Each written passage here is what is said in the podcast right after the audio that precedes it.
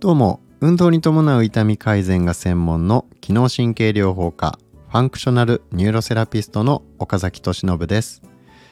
国内外の一流の指導者から学んだ技術で足、膝、腰の慢性痛や関節痛で悩む方を根本改善に導いています。あなたはこの音声講座を聞くことで痛みなく自由に動ける生活を取り戻すための知識を得ることができますはい、ということで今日も前回の続きとして、えー、食事療法のお話ですね。えー、油前回のお話の振り返りをちょっとしましょうか。えー、油ですね、え炎症を促進させる油と炎症を抑制する抑えてくれる油があるっていうお話でした。で炎症を促進させる油としてはオメガ6脂肪酸これが含まれているのは、えサラダ油ごま油ひまわり油グレープシードオイル紅花油コーン油、まあ、そういったものですと。で、えー、炎症を抑制してくれる油といえば、えー、フィッシュオイルですね。魚に含まれている油特に青魚。であとはアマニ油とごま油。あごめんなさい。エゴマ油ですね。エゴマ油です。ごま油はオメガ6でエゴマ油がオメガ3脂肪酸ということですねで、えー、理想的なバランスとしてはオメガ3が1に対してオメガ6が3っていうことになっています。で、えー、オメガ3脂肪酸の炎症を抑えてくれる効果恩恵を受けるためには、えー、ティースプーン1杯程度のね、えー、少量の、えー、オメガ3脂肪酸を摂取するだけでも、え、効果を効果はあるっていうことですね。え、なのでその大量にね料理にドバドバ使うっていうわけじゃなくて、え、少量でもいいから毎日必ず欠かさず摂取するということが大事になってきます。で、えー、今日はですねちょっと詳しくその辺りの炎症が何で起こるのかみたいなお話をねちょっと詳しくしていこうと思います。えー、まず脂肪っていうのは飽和脂肪酸と不飽和脂肪酸っていうものに分けられます。で飽和脂肪酸っていうのは常温で固形の油ですね。例えばバターとか、ヨーグルトに含まれてる油だったり、チーズ牛肉豚肉、まあ、そういったものですね。こういったものって常温で固形になってますよね。でただですねちょっと例外としてココナッツオイルと MCT オイル。この2つに関しては、えー、飽和脂肪酸に分類されるんですけど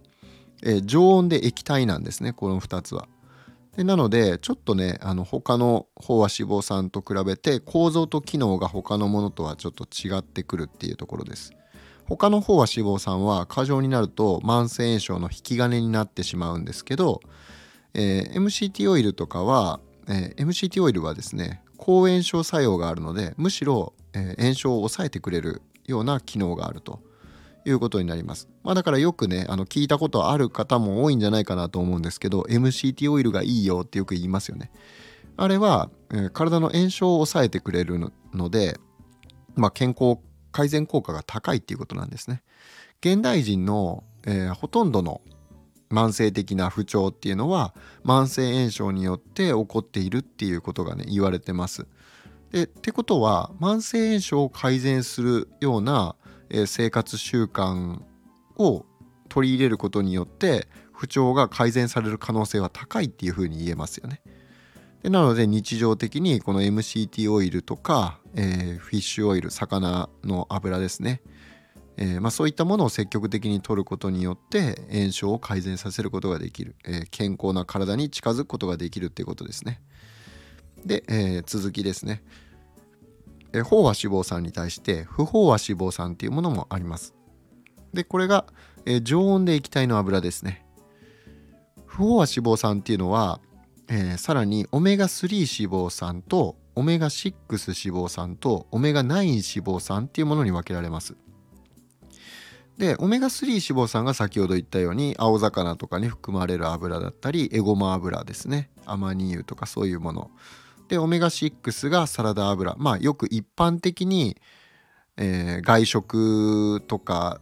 まあ家庭でもね結構このオメガ6使ってる人が多いと思うんです。まあ要するにサラダ油ですね、えー、そういったものです。でオメガ9脂肪酸っていうのが、えー、オリーブオイルだったりとかアーモンドオイル。そういったものがこれに分類します。でまあこれら全て覚える必要はなくてですね、まあ、大事なのはえー、前回の放送でお伝えしたようにオメガ6脂肪酸が炎症を促進させてオメガ3脂肪酸が炎症を抑える効果があるっていう、まあ、そういうところがね大事になりますからね。で、えー、じゃあですねなんでオメガ6脂肪酸を取ると炎症が促進するのかっていうことなんですけど、えー、これはアラキドン酸っていうものが関係してきます。でアラキドン酸っていうのはあの肉とか卵とかに含まれてるんですね。牛乳とか、まあ、乳製品とか肉とか卵。要は動物性食品って言われるものですね。それに含まれているものでえこれは炎症を促進する作用があるんですけど、えー、前回の放送でもお伝えした通り完全な悪者っていうものではないんですね。炎症っていうものは。炎症は必要悪なんです。でこのオメガ6脂肪酸っていうのはリノール酸っていうふうに言い換えることもできるんですけどこのリノール酸って言われるものがアラキドン酸っていうものを作るんですね。でなので、えー、このアラキドン酸っていうのはリノール酸によってあの肉とかから直接その取るっていうこともあるんですけど、えー、このリノール酸ですね。これを取ることによって、えー、アラキドン酸がより多く作られるっていうことになります。でアラキドン酸っていうのはあのー、機能としては免疫機能を調整したりとか、えー、学習力や記憶力を向上するっていう機能もあります。であとは胃の粘膜を保護したりとか、えー、筋タンパクの合成ですね。まあ、筋肉を作るのにも必要不可欠ってことです。まだからあの筋トレしたりとかねしてる人は、え動物性食品積極的に取った方がいいよみたいなこと言うじゃないですか卵とかね。でそれはま理にかなってるってことになりますね。で、えー、このアラキドン酸っていうのは脳の中に、え、非常に多く含まれています。だから脳の機能を維持する上でもえー、まあ、このアラキドン酸っていうのは必要なんですよっていうことになるんですね。でなんですけど、えー、この取りすぎてしまうとこのアラキドン酸が過剰になってしまうと炎症を促進しすぎてしまうので、えー、まあ、過度な炎症が起きてしまうと、まあ、それによって認知症だったり関節炎だったり動脈硬化だったり、えー、っていうのが起こってしまうってことですね。あとは慢性的な痛みですね。えー、につながってくるっていうところですね。で、えー、まあ、こういったものっていうのはこ、まあ、だから肉とか乳製品とか卵自体を摂取することは何も問題はないです。むしろメリットがあるっていうことなんですけど、えー、じゃあ何が問題になるかっていうと調理する時にサラダ油とかごま油とか、えー、まあそういうものをそういうオメガ6脂肪酸ですねリノール酸がたくさん含まれているものを取ってしまいがちだっていうことですね現代人が。でそうすると、えー、何が起こるかっていうと、えー、この大量のリノール酸を取ると大量のアラキドン酸が作られるわけですね。でアラキドン酸が過剰になるとエイコサノイドっていう、えーまあ、炎症を促進させる物質ですねそのプロスタグランジンとかロイコトリエンとかって言うんですけど、まあ、そういう僕らが痛みを感じる時に、えー、まあ大体このプロスタグランジンとかロイコトリエンっていうものがきっかけになって、えー、それが、えー、ブラジキニンっていうねこう痛みを感じさせるような物質、まあ、それが、えー、その例えば関節で炎症が起きたら、えー、そこにプロスタグランジンとか出ることによってそれがセンサーとピタッとねひっつくことによってその問題ありますよっていう情報が脳に行くわけですね。でそうすると脳がそこに対してあ炎症が起きてんのかじゃあちょっと対処しなきゃなっていうふうに、えー、まあ反応するっていうことなんですけど、えー、まあとにかく、あのー、まあ、このアラキドン酸がたくさんできてしまうたくさん摂取してしまうと、えー、この炎症が起こってしまうと。でその炎症によって痛みが生じてしまうっていうことを覚えておいていただきたいです。えー、まあそういうわけでこのリノール酸をたくさん摂取してしまうサラダ油を、まあ、揚げ物ですよね揚げ物しましたたくさんあと炒め物とか中華料理とかたくさん食べましたってなったらそれには大量のサラダ油が使われてるわけですよね。でそのサラダ油を、ね、たまにだったらいいんですけど日常的にそういう油をたくさん使ったような食事をとってるっていう方なんかは、えこのリノール酸が過剰に取りすぎてしまってるので、えアラキドン酸がたくさんできてしまうと。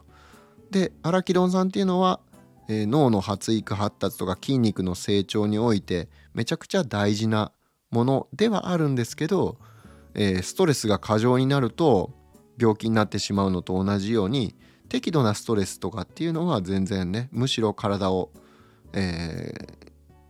強くしていく上では必要不可欠なもんなんですけどそれ過剰になることによって組織が壊れていってしまうということになります。から、えー、まあ結論としては普段の食事でなるべく揚げ物とかね大量にその油を使うような油を摂取してしまうような調理方法っていうのは控えた方がいいですよねっていうことになります。えー、慢性症っていうのはあの見た目のね老化にもすごいつながるものなので、えー、シワが増えたりだとかねシミが増えたりだとかっていうそういうことにもつながりがちなので、えー、なるべくやっぱりね関節を元気に維持したいとか脳を健康でいたいとか、えー、まあ年取っても若々しくいたいとか、まあ、いろんなねそういう願望ってあると思うんですけど、え、それを叶えるためにはやっぱりこの油をね大量に摂取してしまうっていうのはちょっと控えたいなっていうところです。で逆にオメガ3脂肪酸、まあ、青魚に含まれているもの、まあ、魚をなるべく摂取したりだとか、えー、例えばプロテイン飲まれてる方だったらプロテインの中にこの MCT オイルをあの1杯ねティースプーン1杯入れてそれをシェイクして飲むだとかまあなんせそういった風に日常的にオメガ3脂肪酸これが炎症を抑制してくれる効果があるのでこれをできるだけ積極的に取っていくと。でオメガ6脂肪酸は過剰になりがちなのでなるべく控えておくと。あの油を使う量を減らしたりだとかそもそもえー、鍋鍋料理だったりとか煮物だったりとかなるべく油使わなくていいような蒸し料理とかね、まあ、そういう調理方法にして油を控えていくっていうのも重要ですよね。うん、なので、まあ、バランスっていうところにねいつも結局結論としてはいくんですけど健康において大事なのはとにかく調和なんですね。バランスを取るっていうことが大事なわけですよ。まあ、筋肉にしても体の前後とのバランスあとは上下とのバランスだったりね前あ左右とのバランス、えー、これらが良ければ体のいい姿勢が保てたりだとかね、えーまあ、すごい腰が痛くなったり悪くなったり膝が悪くなったりするってことはないんですけど、えー、どうしてもこのバランスが崩れてしまうことによって健康っていうのは失われていくわけです。でだからまバランスが大事オメガ6も炎症を起こすとはいえあの繰り返しになりますけど炎症っていうのは悪者ではなくてむしろ必要なものなので必要悪なので、えー、オメガ6脂肪酸も食事で摂ることも大事なんですよ。油徹底的に控えましょうって言ってるわけじゃないですからね。これはあの注意してください。あの油は積極的に取るべきなんですけどその量が多くなりすぎてるのが現代人ですよと。特に加工している食品とか、えー、まあ、中華料理なんかをねかなり油使いますのでそういったものも、えー、まあやっぱり取る量には十分注意してほしいなっていうところですね特にもうすでに腰が痛いとか膝が痛いっていうね方はねこの食事にも注意を払っていかないとえー、運動療法だけでなかなか改善しないなっていう場合は、えー、かなりねこの食事の面の問題点があるという可能性も十分あります。で今日はと油の話だったんですけど、えー、糖の話ですね。糖の過剰摂取っていうのも実はこの慢性炎症に絡んできますよ。慢性的な不調にものすごく絡んできますよっていうことなので、えー、またそういったお話もしたいと思います。ということで、えー、今日のお話は以上です。えー、まとめますとオメガ3脂肪酸は、え、青魚アマニ油エゴマ油に含まれていてこれらは炎症を抑える効果がありますなので、えー、日常的になるべく摂取するように心がけましょう。そしてオメガ3脂肪酸。これも、えー、体にとって必要なものではあるんですけど現代人にとってはちょっと過剰になりすぎなので、えー、控えていきましょう。具体的にはサラダ油ごま油ひまわり油グレープシードオイル紅花油コーン油そういったものになります、えー、オリーブオイルはオメガ9脂肪酸になりますので、えー、こういったオメガ6脂肪酸がちょっと多くなりすぎてるなって考えね感じられる場合は、えー、炒め物になるべくいいちょっと高くても、えー、コールドプレス製法とかね熱を加えずにえ、作ったようなオリーブオイルなんかは、え、より健康にはいいと思いますので、え、そういったものに変えるとかですね、まあ、なんせ安物の油は極力使わないと大体安物の油っていうのはサラダ油なんですけど、えー、まこういったものっていうのは安いんですけどね、えー、炎症を促進させてしまうっていうね効果がありますので、えー、ま、こういそういったものをね油普段使ってる油をちょっといいものにグレードアップするっていうのは、え、健康の観点とか美容の観点から見ても全くね贅沢でも何でもないです。えー、後でね病気になって後悔するよりも自分の大切な時間とか資産を失うよりもね、えー、よっぽど安い、えー、コスパのいい買い物だと思うので、えまあ油はねちょっとあの本当になるべく安いものは控えてサラダ油は控えてですねえー、コールドプレスのオリーブオイルだったりとか、えー、MCT オイルに変えるっていうようなことも検討してみてください。ということで今日の放送は以上で終わります。また次回お会いしましょう。